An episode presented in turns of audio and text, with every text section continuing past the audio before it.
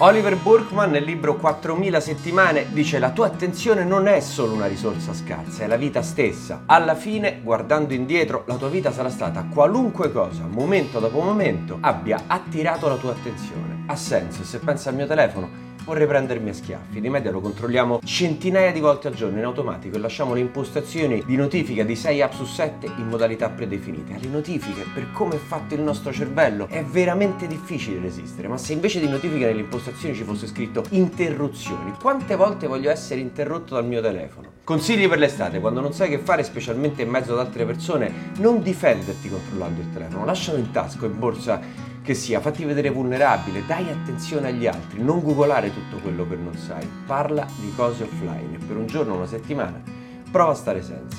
E questo è un minuto per domare il tuo telefono, una volta per tutte.